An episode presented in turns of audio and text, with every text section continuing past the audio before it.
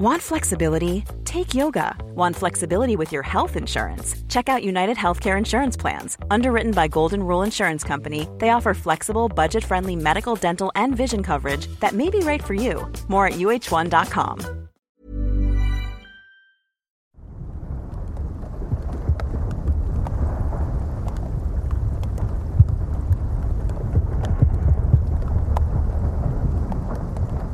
This is Voice of the Iceberg.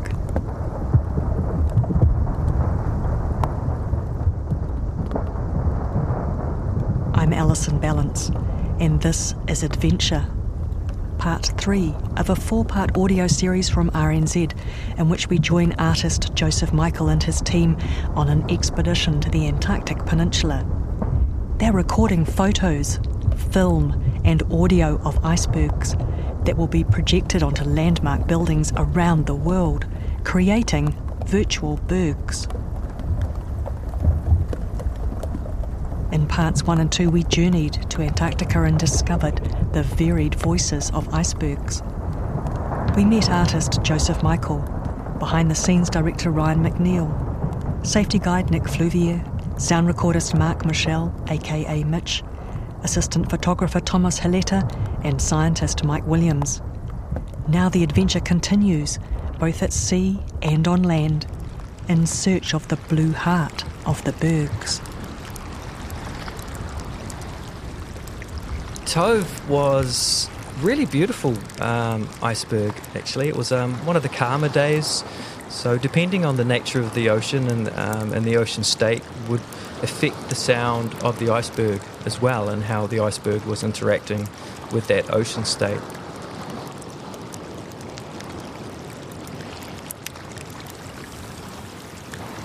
And it had this, uh, it was like a lagoon.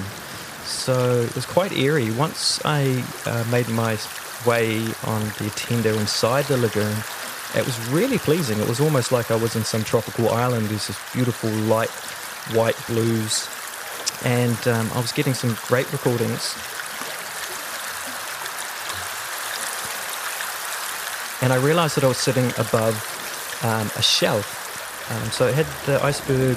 Obviously, there's a heck of a lot that happens underneath what we see, and there's a shelf um, that was underpinning this iceberg.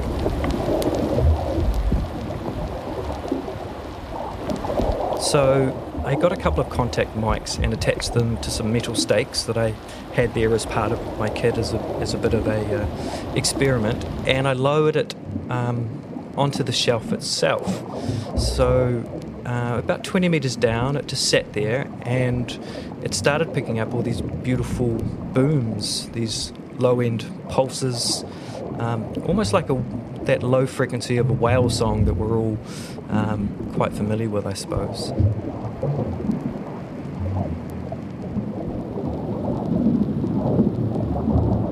And it um, was, yeah, really quite gentle, um, low frequency uh, pulse and hum that just ebbed and flowed um, along very much in line with what I was seeing above.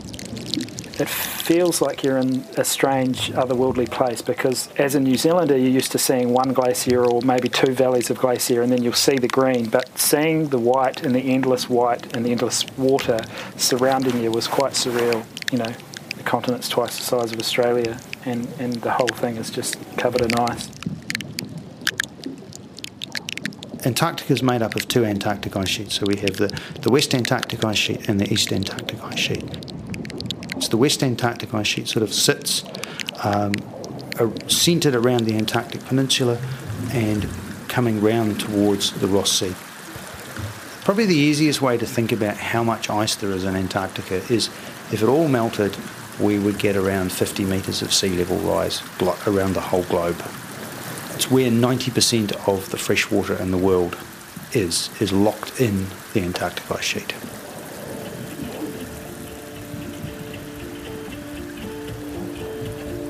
If we think of it as just a snowflake falling out of the sky, that piece of snow is, is going to land land on the on the surface of Antarctica, and there it'll, it'll obviously join with a whole bunch of other snowflakes, and they begin a journey together where they become buried over time, and as they're buried, the snow is pressed and, and compressed, and the air comes out of the snow and it's turned into ice. Then, as ice, it's going to flow down off the top of Antarctica from around 3,000 metres above sea level, it's going to flow down the glaciers through the mountains and into the ice shelves that are around Antarctica.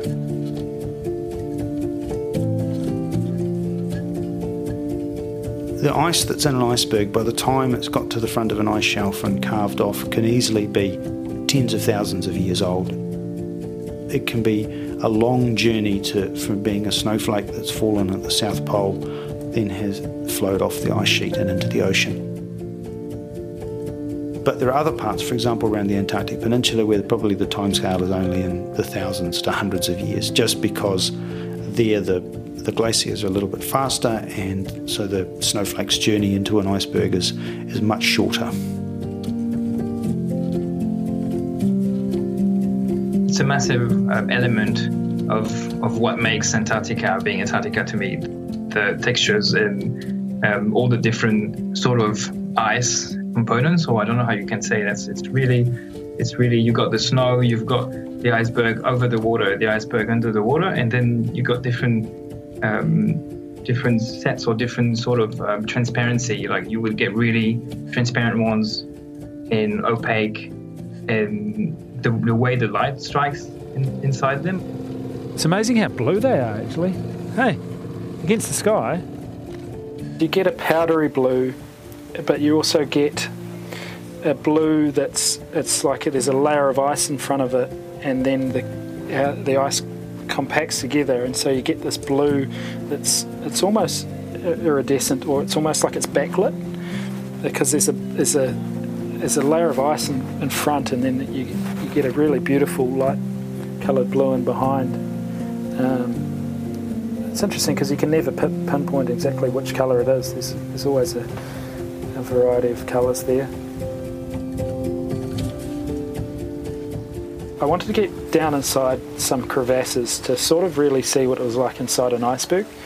Getting onto some of the icebergs is okay, but you're just adding to the danger level if you're going to try and get down inside crevasses on the icebergs. Because the icebergs break off from the glacier, I you know, asked Nick if it was possible to, to get down inside some of them and, and just get some different colours. Um, I wanted to photograph those the blues that you get inside the glaciers, have a sense of what it feels like to be inside an iceberg. I was so excited to be on land. That was one of the most special experiences of my life. Was just actually being on land, I guess, for, for a couple of reasons. Because it was the first time in about 11 days or something. Um, and as much as I love a boat, I wouldn't say I was a, a seafarer.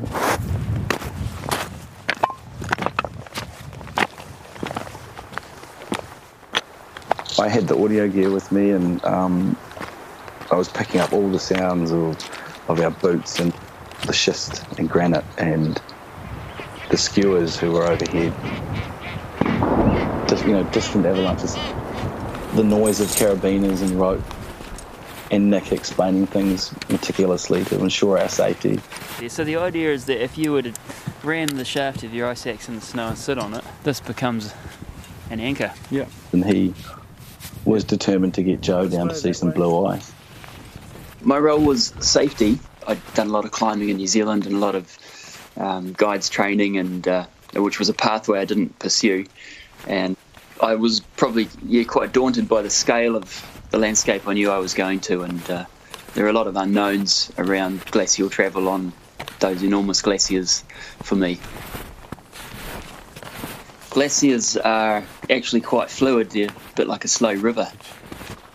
They are oozing down valleys and uh, where a glacier rolls over a, prominence in the landscape and where it becomes steeper, you get tension, and, uh, and in those areas of tension, the glacier or the ice cracks open, and that's where we can start seeing deep down inside into the blue, the guts of the glacier.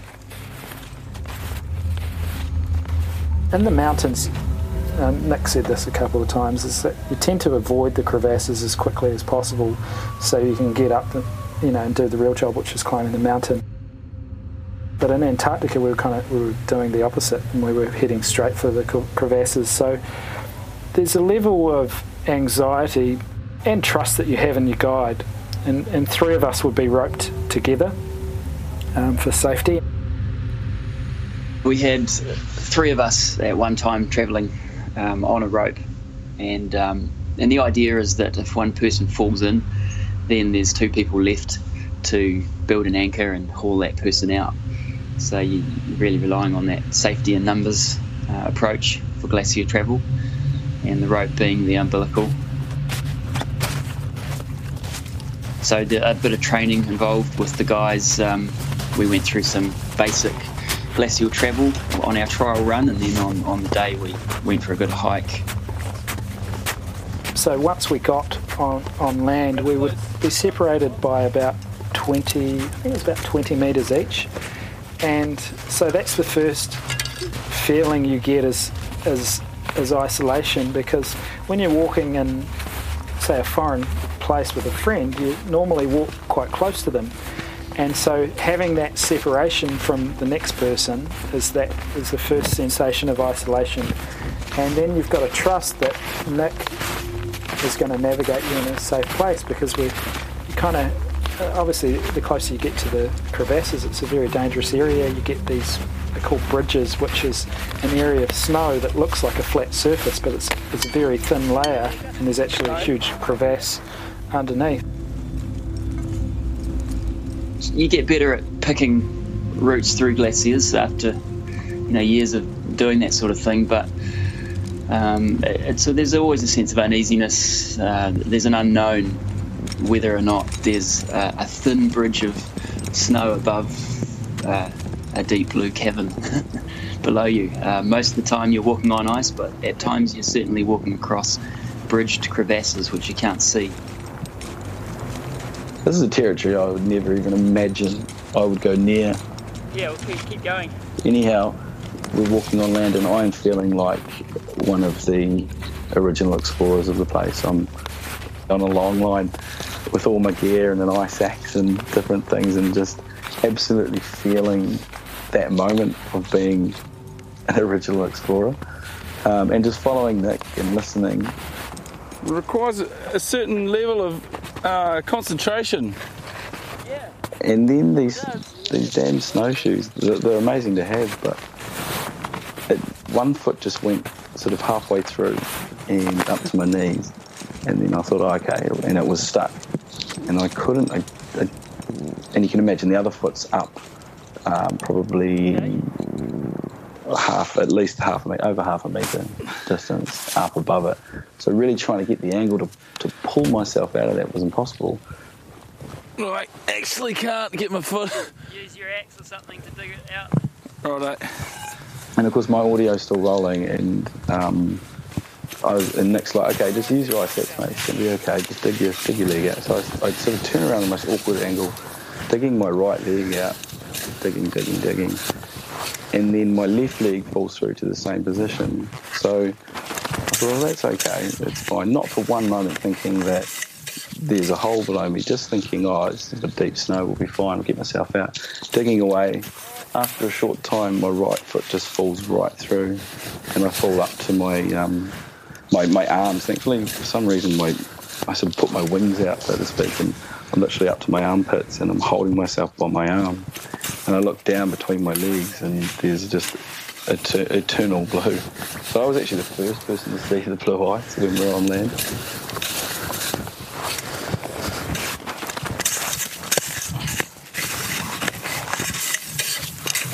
Mate. What am I up to? Mate, and of course, your roped. is a fair distance in between you for safety reasons. And he said, "What have you got in your hands?" And I, I sort of, I said, "This, this thing," referring to the handy recorder, my, my sidekick. And he said, "Well, stow it away, throw it, do whatever you got to do." And I thought, "I'm not throwing it." but that's where the audio cuts out. I was beside myself and so he's busy talking me through. He says, use your other hand with the ice axe and dig yourself, pull yourself up. So I can't see. I'm at ice level, I'm at the ground level, and they can see that I'm actually crawling along the, the line of the crevasse. So I put my arm out to pull myself up, and my arm falls through. So the hole just keeps getting bigger and bigger, and my heart is absolutely racing. Anyhow, I managed to pull myself up. Yeah, the experience of that, I guess, was was amazing because I did feel completely safe with Nick because he, he knows what he's doing, and that's why we had him there. And I, you know, it's nice to be able to say I, I, fell in a hole, I guess, but I know how those things can end, and I certainly wasn't taking it um, lightly. But, you know, it's, it's, a pretty, pretty treacherous um, terrain to be in, feeling helpless with nothing below your legs and using your upper body strength, which I'm not known for, um, to get yourself out of a sticky situation. It's just um, something I'll absolutely remember forever that was great fun that day. I think it was good for all of us. For me, it, uh, I made peace with the enormous glacier that we were on and realised that it really, yeah, apart from the, the scale of it, it's, it's uh, behaving a lot like our glaciers here in New Zealand. For the guys, I know it was their first time snowshoeing, first time on uh, glacial travel with ropes. And uh, Ryan's uh, moment, he clearly could see down between his legs into the, the abyss, and, and the whites of his eyes were very bright. But uh, you know, it was uh, very controlled, and um, we quickly had him uh, back on his feet and, and walking again.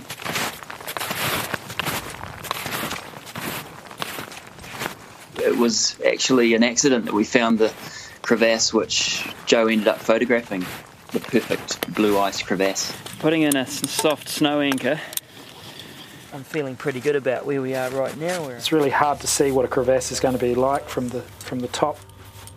When we found the the, the one that I got my favourite photograph from, I could instantly tell how uh, I guess the adrenaline levels were going to be by the smile on Nick's face because he had a he was he was almost laughing with excitement about how glorious this one was and um, was this big, it was probably, I don't know if it was 40 or 50 metres deep, and it had hard, hard sides, so it was really great for photographing. It was that blue ice that I wanted. Quite, there's quite a bit of preparation around that. Uh, I had to, of course, prepare prepare the area above where he was going um, so that nothing would fall down. So we did a bit of cleaning, um, knocking off some bits of ice and uh, clearing snow from the edge so it was safe for him to go in um, I spent quite a bit of time looking down into it, just trying to get a sense of well, how I felt about how stable everything was. And, uh, and in the end, uh, we set up a system where I could lower him down and then haul him back up pretty easily. Uh, and uh, yeah, we sent him over the edge. You're gonna love it. I'm excited, so excited to get you down there. Really cool. I've done abseiling before, but I hadn't abseiled inside a crevasse. Holy. yes. At the time, Joe was uh, certainly. Uh, his heart was pounding. I could see that he was excited, a little apprehensive, um, and uncomfortable. the initial moment of tension, it, it's always scariest when you when it's like skydiving or bungee jumping. It's that first moment where you get me in there. Okay, get me release in. yourself and you put all of your trust into your guide. Oh my god.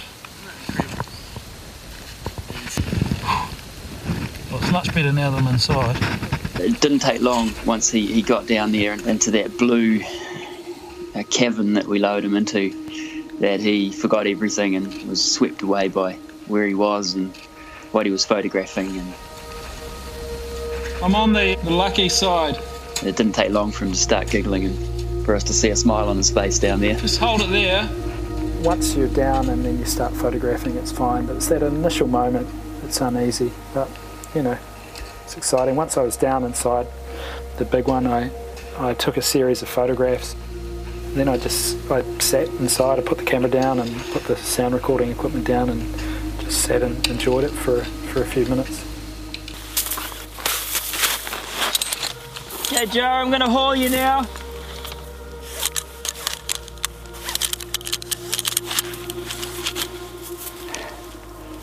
Oh, there you go. Yeah, mate. Good.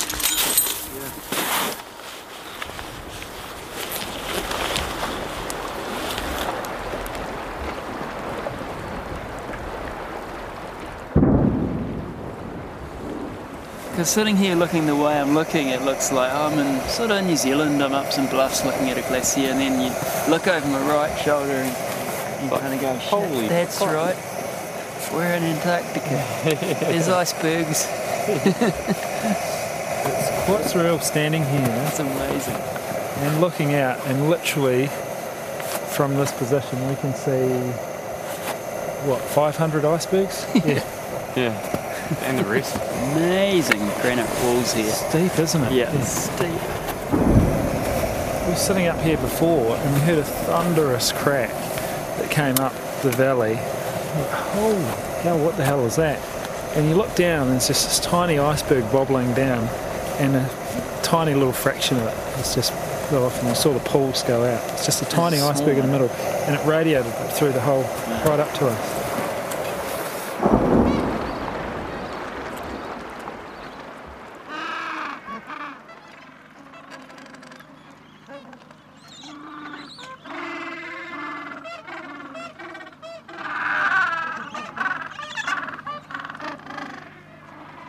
These are Gentoo penguins, and they're very funny penguins. So what you're hearing now is the parents, but you're also hearing the chicks. The chicks who are very hungry and they want to be fed by their parents.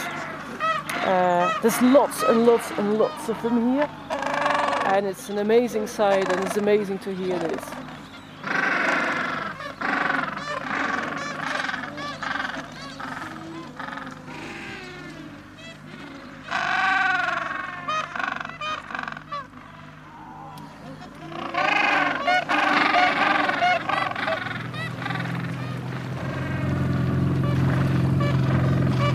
Pretty easy to get distracted around here, isn't it?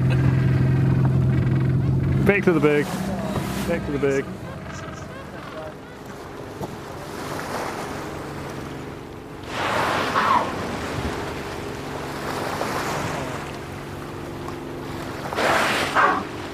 We also saw many humpback whales um, every day. Not a day went by where we didn't spend some time with whales gliding along on their side, looking up out of the water to us. there was definitely a connection. I think for me, unexpectedly, the deepest sense of connection with the place and, and the memory I'll take away most is those moments with whales and dolphins and the wildlife.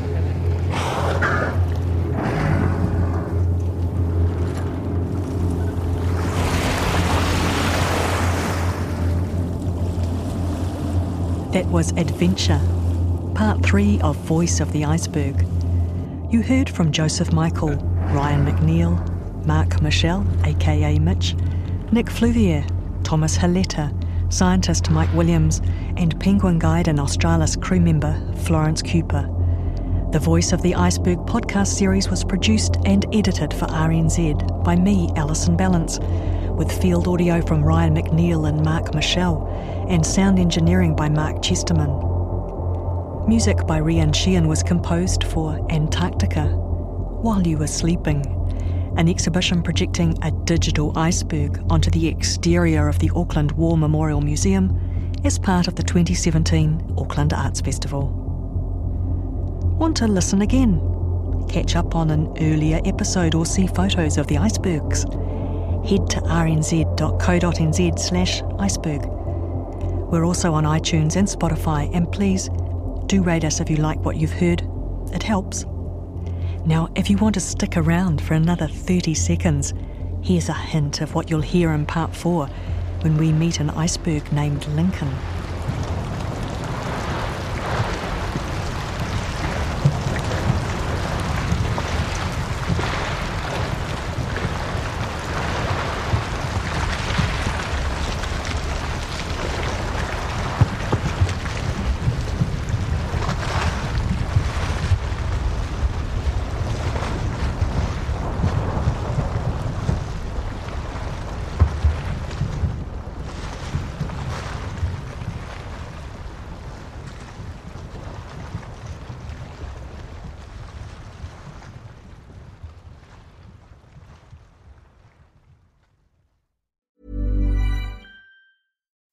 Do you love anime, gaming, movies, and discovering how your favorite pop culture affects everything you do?